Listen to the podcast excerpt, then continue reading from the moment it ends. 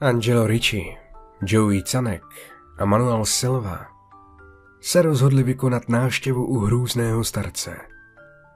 Bydlel docela sám ve schátralém domě nedalekého přístavu, ve Water Street. A lidé o něm říkali, že je velice bohatý, ale také velice nemocný a sešlý.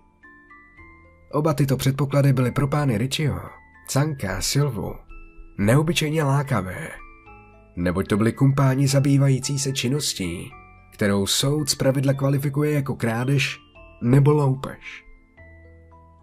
Obyvatelé městečka Kingsportu o hrůzném starci vykládají a rozšiřují spoustu nejrůznějších pověstí, které ho chrání před přílišnou pozorností ze strany lidí, jako je Silva a jeho kolegové.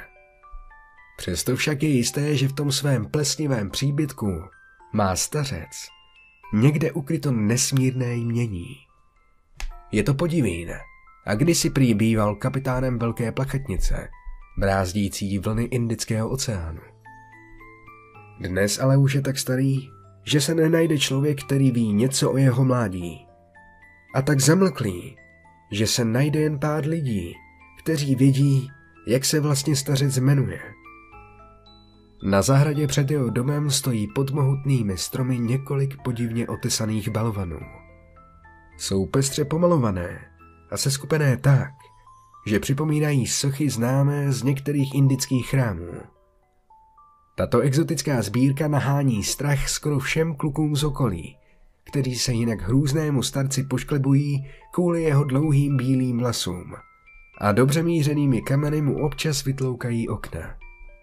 Existují tu však ještě jiné okolnosti, které odpuzují a děsí i starší zvědavce, když se někdy přiblíží k oknům domu a pokusí se nahlédnout dovnitř.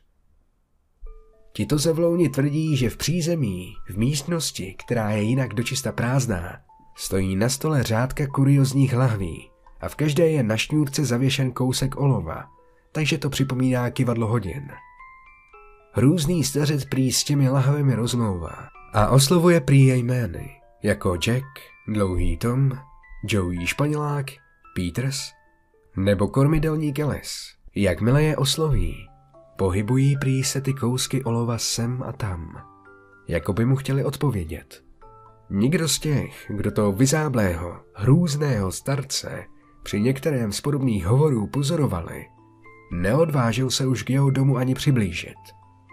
Angelo Ricci, Joey Canek a Manuel Silva však nebyli místní občané. Patřili k těm čestným návštěvníkům, kteří v poslední době vždy na krátký čas zaplavují poklidná městečka Nové Anglie. Hrůzný stařec pro ně byl jenom neduživý, skoro bezmocný dědoušek, těžce se pohybující s pomocí hole, kterou křečovitě svíral v třaslavé ruce.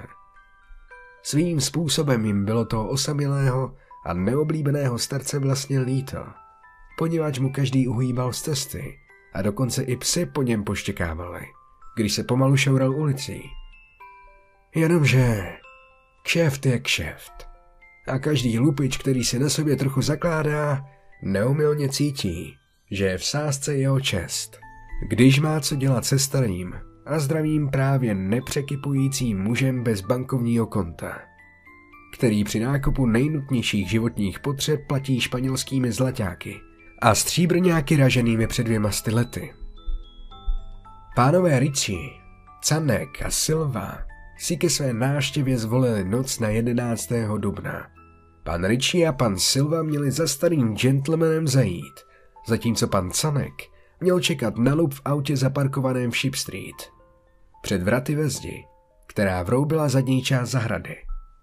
Toto nezbytné opatření jim mělo zaručit včasný únik – kdyby se snad náhodou přeci jen od někud vynořila policie.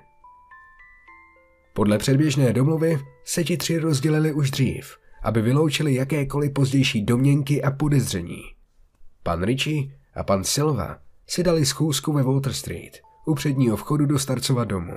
A třeba, že jim bylo poněkud nápadné, jak přízračně a zlověsně se odráží měsíční světlo, pronikající mezi větvemi stromů, od pestře pomalovaných balvanů. Měli hlavu natolik plnou jiných starostí, že ani nenapadlo zabývat se nějakými fantaziemi či pověrami. Obávali se, že je čeká zdlouhavá a nepříjemná práce, než se jim z toho hrůzného starce podaří vymáčknout, kde má ukryté své poklady. Nebo je všeobecně známo, že vysloužilí kapitáni námořní plavby se vyznačují obzvláštní tvrdošíností a umíněností. Utěšovala je však poněkud okolnost, že tenhle kapitán je už starý, hotový věchýtek a že ho jdou naštívit dva. Pan Richie a pan Silva měli jisté zkušenosti s tím, jak rozvázat jazyk i těm nejzamlklejším zatvrzelcům. A také výkřiky starce slabého jako moucha nebude obtížné umlčet. Přiblížili se k jedinému osvětlenému oknu a uslyšeli, jak se hrůzný stařec žvatlavě a naprosto dětinsky baví s řádkou lahví stojících na stole. Poté si nasadili na tváři černé škrabošky a zdvořile zaklepali na omšelé dubové dveře.